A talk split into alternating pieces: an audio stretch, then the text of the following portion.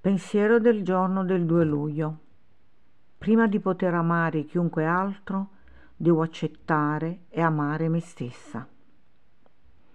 Un sano amore per me stessa mi è necessario per la vita quotidiana. Ama il prossimo tuo come te stessa, non vuol dire invece di te stessa. Finché non riconosco le cose buone e belle dentro di me e non mi amo così come sono, il lato buono, quello cattivo e quello brutto, non posso amare un altro né posso iniziare a sostituire i difetti di carattere che trovo in me stessa. Meditazione del giorno.